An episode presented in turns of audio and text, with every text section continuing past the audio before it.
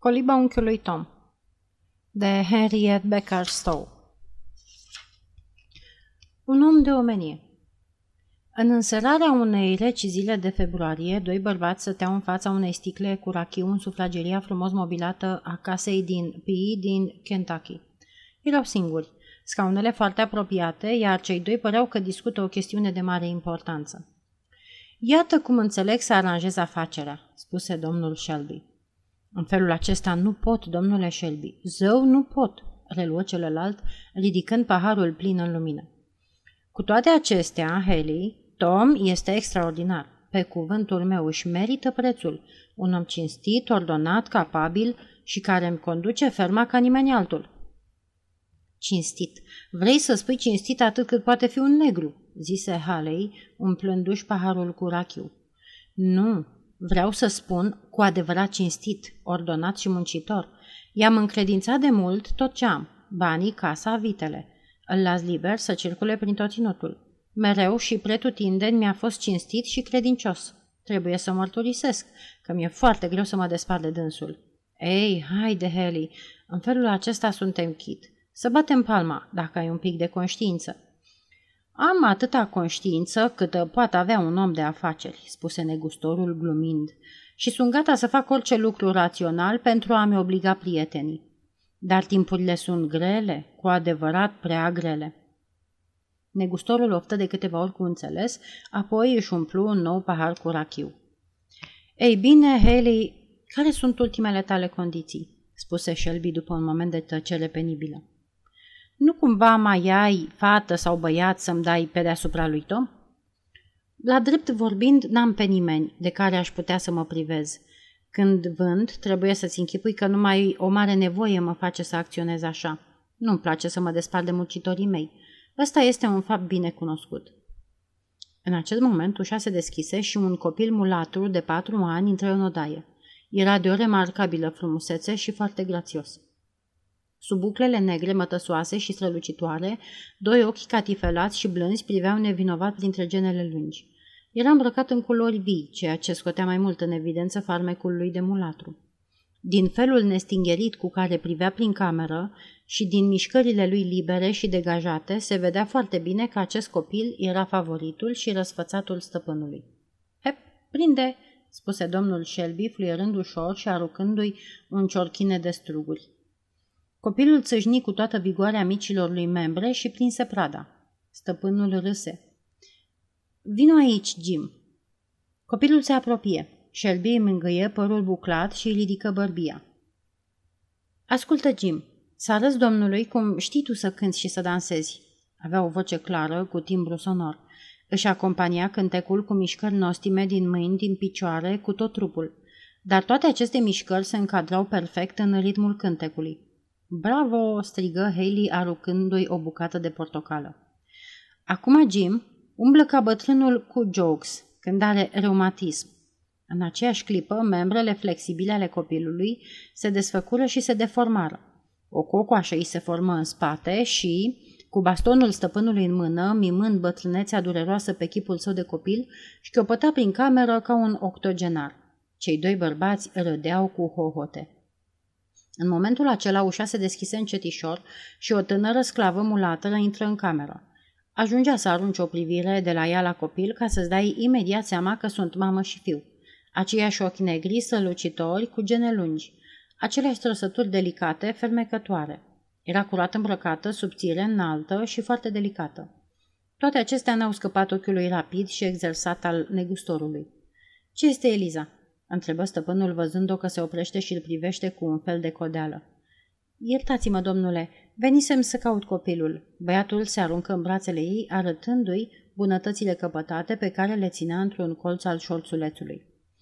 Bine, atunci al, zise Shelby. Eliza ieși repede, strângând copilul la piept. Extraordinar, strigă negustorul. Splendidă marfă! Numai să vrei și te îmbogățești la Orleans cu fata asta. Am văzut nenumărate fete prețuite la mii de dolari bucata și nu erau mai frumoase. N-am nevoie să mă îmbogățesc de pe urma ei. Tăie scurt Shelby și, pentru a schimba discuția, destupă o nouă sticlă. Îl întrebă pe negustor ce părere are despre calitatea băuturii. Excelent! prima calitate, răspunse Haley. Apoi, întorcându-se și bătându-l familiar pe umeri, adăugă. Ia să vedem, cât cer pe fată? Domnule Haley, nu-i de vânzare. Nevastă mea n-ar vinde-o nici pentru tot aurul din lume. He, he, femeile spun asta pentru că nu știu să numere. Dar ea arată-le câte nimicuri ar putea să cumpere cu atâta bănet și își vor schimba imediat părerea. Te asigur eu. Îți repet, Haley, că nu trebuie să mai vorbim despre asta. Am spus nu, e nu, reluă Shelby cu un aer hotărât. Atunci o să dai copilul, spuse negustorul. Cred că pe ăsta îl merit. Ei, ce ai putea să faci cu copilul? spuse Shelby. Păi am un prieten care se ocupă cu felul ăsta de comerț. Sunt articole de fantezie și bogații dau preț bun. În casele mari e nevoie totdeauna de un băiat drăguț care să deschidă ușa, care să servească și să înveselească lumea. Drăcușorul ăsta, muzicant și comediant, ar fi tocmai potrivit. Aș dori mai degrabă să nu-l vând, spuse Shelby pe gânduri. Adevărul, domnule, e că sunt un om de omenie și nu mi-ar plăcea să despart pe un copil de mama sa. Adevărat? Da, strigătul naturii. Vă înțeleg. Și eu sunt omenos, mai ales că m-am învățat meseria. Dacă nu ești omenos, atât cât trebuie, se pot pierde mulți bani, căci marfa devine de nevândut. Dar în cazul acesta lucrurile se pot aranja foarte ușor dacă soția dumitale i-ar da niște fleacuri, cercei, rochii sau un șal, ar uita foarte repede. Totul e să se facă însă cu blândețe. Negustorul se răsturnă comod în fotoliu și, pentru a-și ilustra virtuțile, reluă cu modestie. Nu cred că un om trebuie să se laude singur, dar o spun pentru că ăsta e adevărul.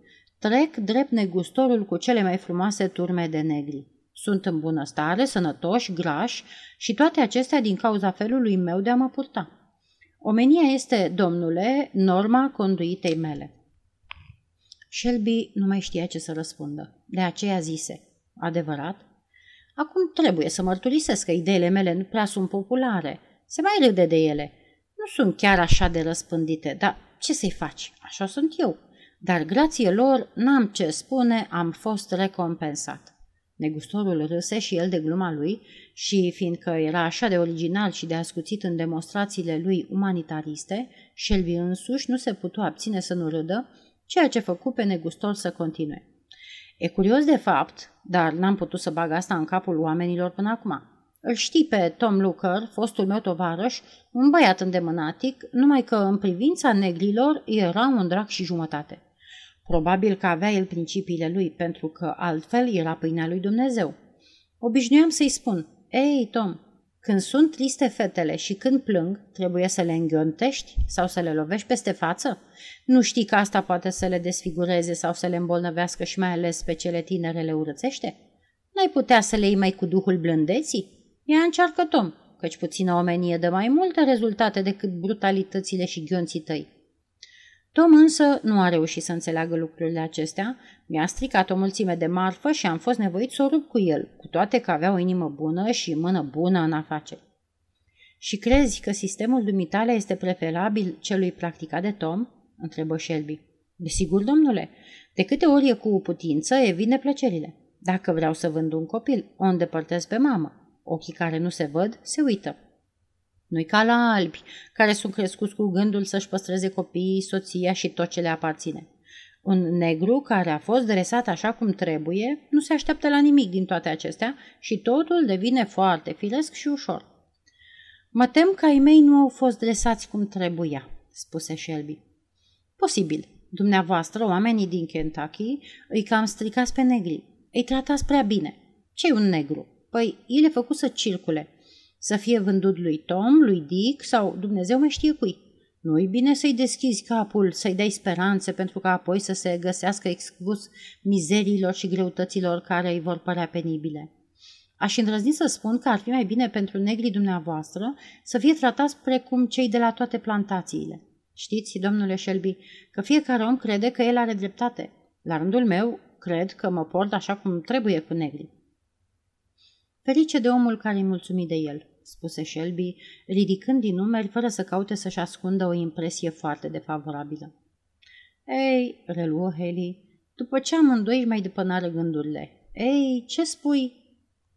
O să mă mai gândesc și o să vorbesc și cu nevastă mea. răspunse Shelby. Totuși, Haley, dacă vrei ca afacerea să fie dusă cu discreția de care vorbeai, nu scăpa nicio vorbă prin vecini, căci s-ar auzi vestea printre oamenii mei și atunci mi-ar fi mult mai greu să-i liniștesc. Tac, chitic, dar în același timp îți declar că sunt al naibii de grăbit și că trebuie să știu cât mai curând posibil pe ce pot conta. Se ridică și își puse pardesiul. Întreabă-mă astă seară între șase și șapte și o să ai răspunsul, spuse Shelby. Negustorul salută și plecă. Să nu pot să-l dau afară în brânci, se gândi Shelby, când văzu ușa bine închisă. Ce neobrăzare! Știe că mă are la mână. Ah, dacă mi s-ar fi spus vreodată că o să fiu nevoit să-l vând pe Tom unui blestemat de negustor de sclavi, i-aș fi răspuns, dar ce, servitorul tău e un câine cu care să te porți așa? Și acum n-am încotro. Și copilul Elizei, o să am de furcă și cu nevastă mea. O, datoriile. Datoriile, nemernicul mare la mână și profită. Poate că în statul Kentucky sclavajul se prezintă sub forma lui cea mai blândă.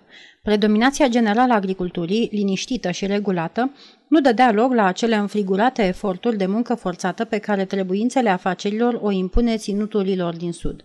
În Kentucky, starea sclavajului e mai în armonie cu ceea ce reclamă sănătatea și rațiunea. Stăpânul, mulțumit cu un câștig moderat, nu este împins la cerințele nemiloase care silește mâna acestei slabe făpturi, acolo unde speranța unui câștig rapid este aruncat în balanță fără altă contragreutate decât interesul pentru cel slab și oprimat. Shelby era dintr-un bun aluat, o natură blândă și docilă, porniți prin indulgență față de toți cei care îl înconjurau. Nu neglija nimic din ceea ce putea contribui la sănătatea sau buna stare a negrilor săi dar se aruncase în speculații orbește. Se angajase pentru sume importante. Polițele lui se găseau în mâinile lui Harley. Iată cum se explică această convorbire relatată mai sus. Eliza, apropiindu-se de ușă, auzise destul ca să înțeleagă că un negustor făcea oferte de cumpărare de sclavi. Ar fi vrut să rămână mai mult la ușă ca să asculte, dar în aceeași clipă stăpâna ei o chemă, așa că trebuie să plece. I se păruse totuși că ar fi vorba de copilul ei. Se înșelase oare? Inima îi bătu cu putere. Strânse fără să vrea copilul la piept, încât mititelul scoase mirat capul ca să-și privească mama. Eliza, dar ce-ai fat astăzi?" spuse stăpâna văzând-o luând un lucru drept altul, răsturnând masa de lucru și dându-i o cămașă de noapte drept rochia de seară pe care o ceruse. Eliza se opri brusc. Doamnă, spuse ea, ridicând ochii către cer. Apoi, izbucnind în lacrimi, căzu pe un scaun suspinând. Dar bine, Eliza, copila mea, ce ai?" O, doamnă, doamnă, a fost un negustor care a vorbit cu domnul. L-am auzit. Ei și? ce cu asta?" Doamnă, credeți că domnul ar vrea să-l vândă pe Henry al meu?" Și biata ființă se aruncă din nou pe scaun, suspinând amarnic. Ei, bine, nu, proasto, știi bine că stăpânul vostru nu face afaceri cu negustorii din sud și că n-are obiceiul să-și vândă sclavii atâta vreme cât ei se poartă bine.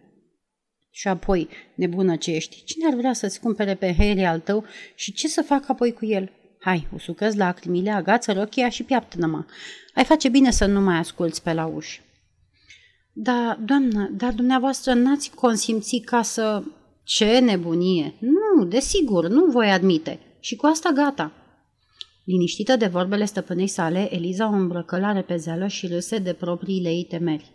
Doamna Shelby era o ființă superioară atât ca suflet cât și ca inteligență. Ea nu știa nimic din încurcăturile bănești ale soțului ei, astfel că fusese sinceră cu Eliza. Se gătea pentru o vizită, așa că nu mai reținu nimic din cele discutate.